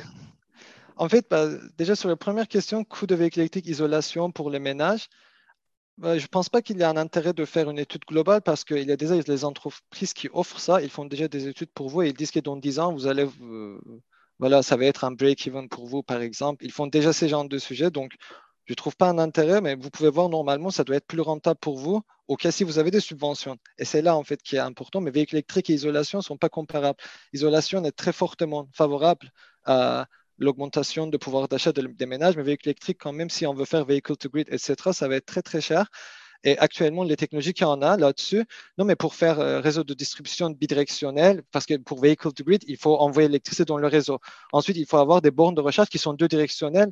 Euh, les prix sont là, en fait. Vous pouvez voir les offres existantes, c'est quand même assez cher. Donc, ce ne sont pas les mêmes choses.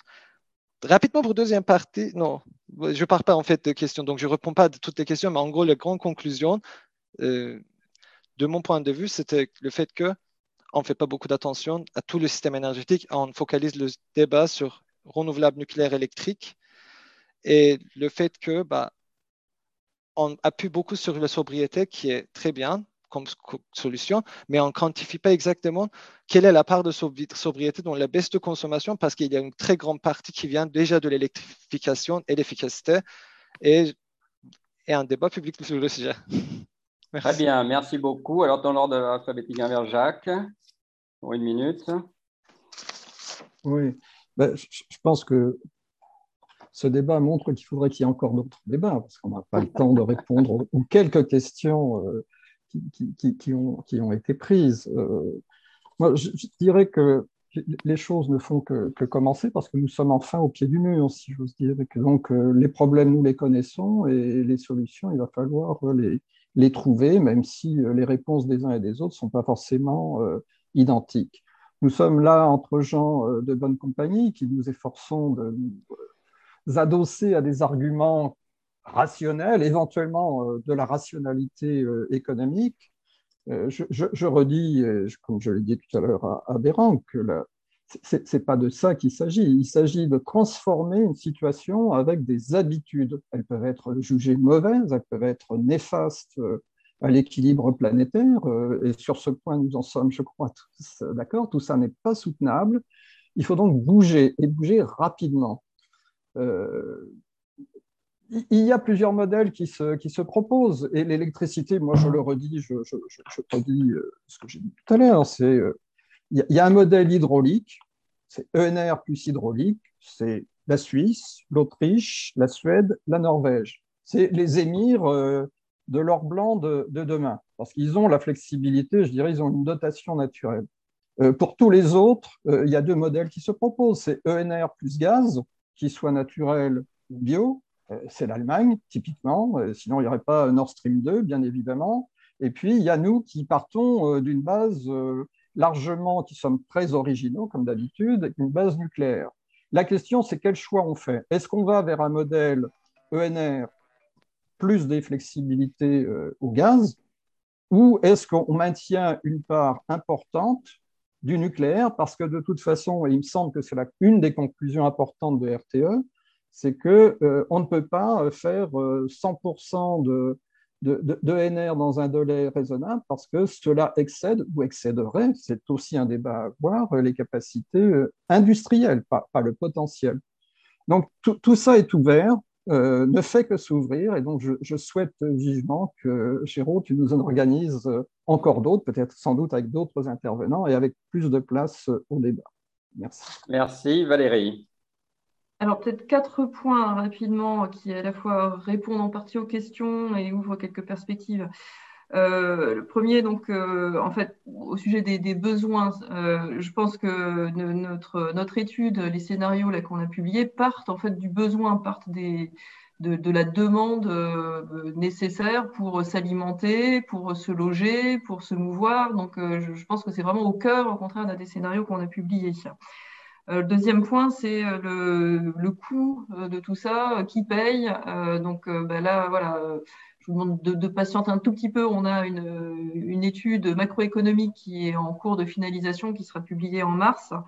mais peut-être déjà en teasing, ce que je peux vous dire, en tout cas, c'est qu'on n'en a pas parlé là du tout, mais c'est qu'aucun de nos scénarios, même le plus sobre, n'est décroissant.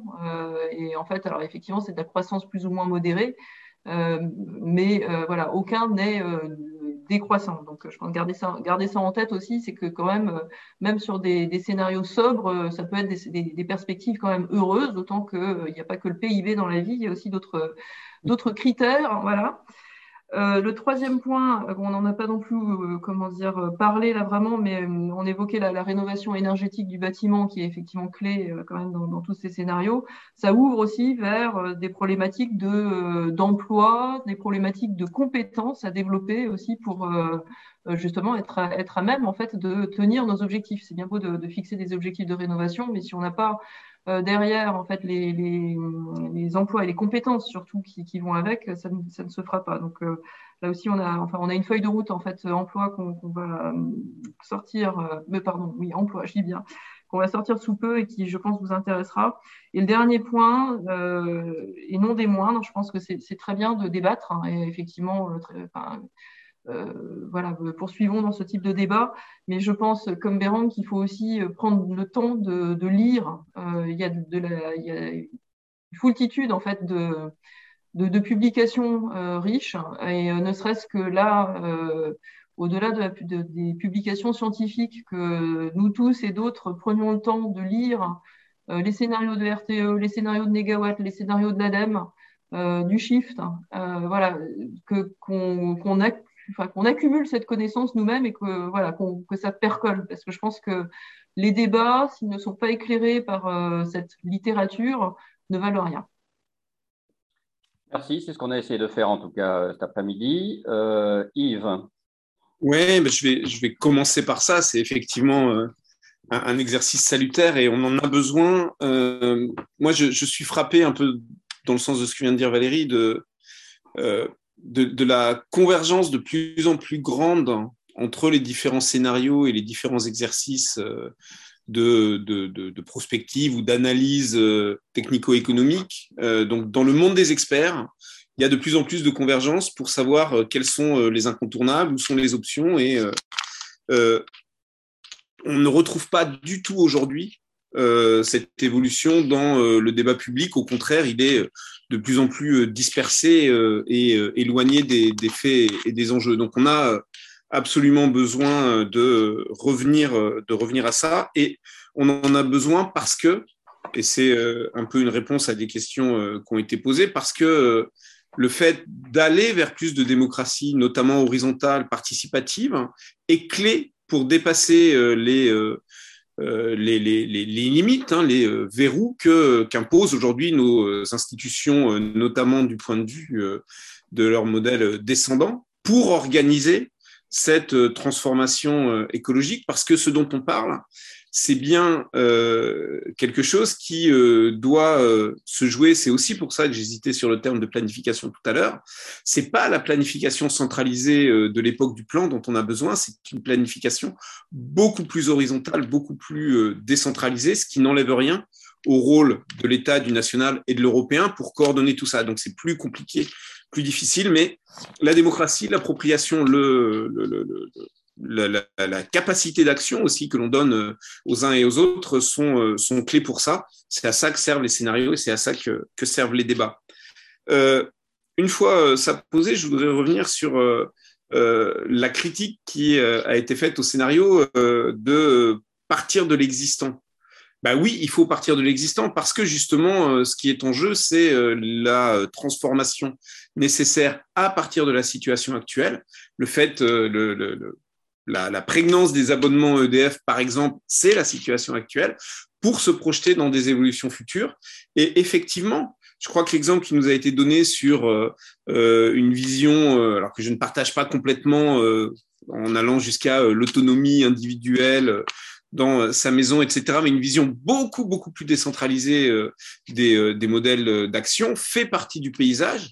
Et derrière cette interrogation-là, ce que je retiens, dernier point, c'est la nécessité, notamment euh, avec la question sur le signal prix et euh, le lien avec euh, la précarité, d'aller notamment vers des formules beaucoup plus progressives au niveau des tarifs de l'énergie, mais plus largement d'aller vers une refonte des fonctionnements de marché à la fois pour permettre les évolutions du point de vue de l'investissement et, euh, euh, euh, répartir équitablement l'effort et les bénéfices de cette transformation du côté des consommateurs. Ça renvoie à ce que tu évoquais tout à l'heure, Géraud, autour de la péréquation tarifaire. Il y a un, en fait un sujet majeur politiquement devant nous qui est la mise à plat de ce qu'on pourrait encore appeler, ou dans tous les cas, ce qu'on a besoin demain de pouvoir appeler le service public euh, de l'énergie et pas seulement de l'électricité. Et euh, je pense que c'est le deuxième sujet majeur sur le plan politique avec la nécessité de retrouver euh, de la planification, mais je pense que ça rejoint pas mal les propositions ou les questions qu'a formulées la Fabrique écologique pour le, la campagne présidentielle à venir.